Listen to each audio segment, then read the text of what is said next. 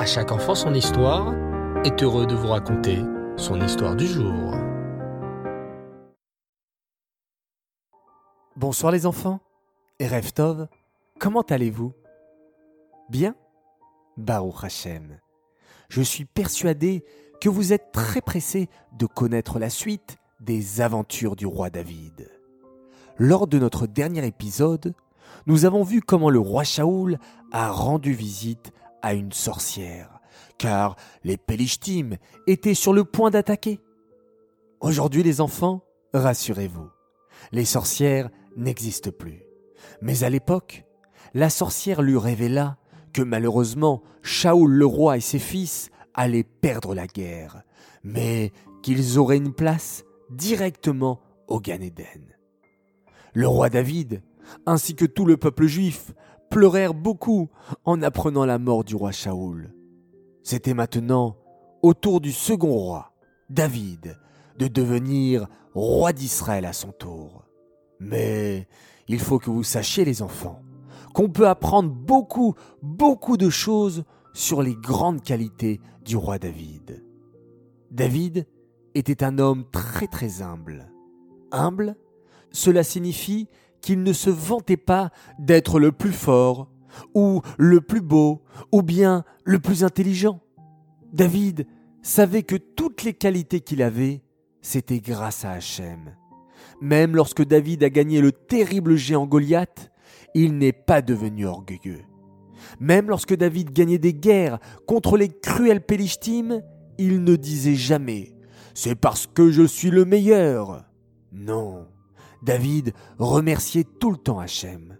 Chaque fois que David devait partir en guerre contre les méchants Philistins, David faisait d'abord une grande tefila pour demander à Hachem de l'aider. Ou alors, quand il n'y avait plus rien à manger en Israël, ou qu'il n'y avait plus de pluie qui tombait, David priait Hachem de nourrir le peuple juif. Souvent aussi, David avait rencontré beaucoup de souffrances les Pélishtim qui lui faisaient la guerre, le roi Shaoul jaloux de lui qui voulait le tuer. Mais à chaque fois, David n'avait pas peur. Il avait la confiance en Hachem, que Hachem allait toujours l'aider et le sauver de ses ennemis. Vous savez, un roi, les enfants, est toujours très occupé. Il faut s'occuper de son royaume, des impôts, des ministres, des affaires du pays, mais le roi David, même s'il était très occupé, trouvait toujours un moment pour ouvrir un Chumash ou une Gemara et étudier la Torah. Le roi David disait aux Juifs Chaque fois que j'ai une question ou un problème, je regarde dans la Torah et je trouve la solution. Les gens, lorsqu'ils voyaient le roi David étudier, se disaient Si même le roi qui est très occupé, essaye de trouver du temps pour étudier la Torah, alors nous aussi, nous devrions tout faire pour étudier la Torah dans la journée, après le travail par exemple.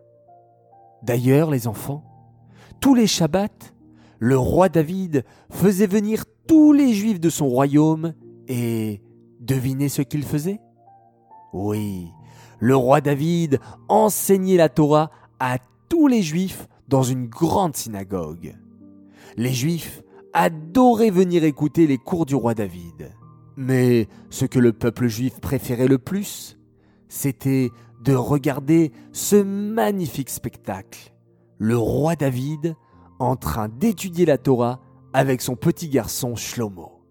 Les gens se disaient alors, nous aussi, nous devrions faire comme le roi David et étudier la Torah avec nos enfants. Hachem aimait tellement voir David étudier la Torah qu'il lui disait David, je sais que beaucoup de peuples cruels veulent t'attaquer. Sais-tu quoi? Continue à étudier la Torah, et moi, Hachem, je combattrai tes ennemis à ta place pour que tu puisses continuer à étudier tranquillement. David n'étudiait pas la Torah tout seul. Il allait tous les jours chez son maître, le rave Ira Ayairi il lui apportait des coussins, des sièges, pour qu'il puisse être confortablement installé. Mais le roi David écoutait ses cours de Torah assis sur le sol. Le roi David, chaque fois qu'il avait une question, allait voir tout de suite son rave pour lui demander de l'aider. Il faut aussi que vous sachiez autre chose, les enfants. D'habitude, les grands rois de la terre aiment bien dormir et faire la grasse matinée dans leur grand lit douillet.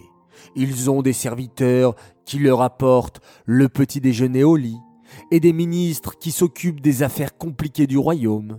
Alors les rois du monde en profitent pour dormir longtemps et ils se réveillent lorsqu'ils en ont envie. Mais le roi David était différent. Pendant que tous les gens du monde entier dorment durant la nuit, que faisait le roi David? Eh bien voilà. Tu sais que le roi David adorait chanter et jouer de la musique. Alors il accrocha sur l'un des murs de sa chambre un magnifique violon. Ce violon était très beau et très spécial. Les cordes de ce violon étaient fabriquées à partir du bélier d'Itsrak. Tu sais, le bélier que Abraham a sacrifié à la place de son fils Yitzhak. David s'en servait pour composer la musique qui accompagnait ses Tehilim. La nuit, le roi David dormait jusqu'à minuit. Les fenêtres de sa chambre étaient ouvertes. Vous allez comprendre pourquoi. Et à minuit exactement, Hachem faisait souffler un vent très doux. Le vent pénétrait dans la chambre du roi David et faisait vibrer les cordes du violon.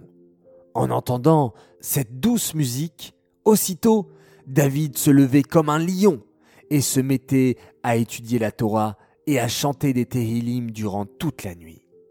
Même lorsque son Yetzerara lui disait Allons, David, un roi comme toi a besoin de se reposer. Retourne te coucher quelques heures.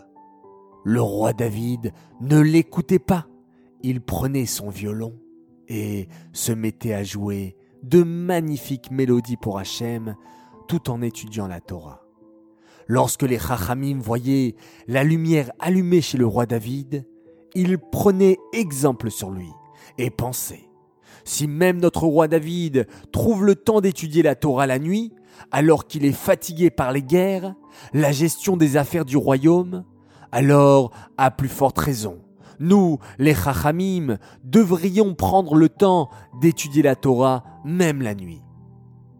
Tu veux apprendre quelque chose d'autre d'incroyable sur le roi David? Écoute bien. Tu sais que chacun d'entre nous a en lui un Yetzeratov et un Yetzerara. Le Yetzeratov, c'est notre bon penchant, qui nous dit dans notre tête de faire des mitzvot, d'étudier la Torah, d'écouter nos parents, nos professeurs. Et le Yetzerara, c'est le mauvais penchant, qui nous dit de faire des bêtises, des avérotes. Bien sûr, qui devons-nous écouter? Le Yetzeratov ou le Yetzerara? Le Yetzeratov, bien sûr.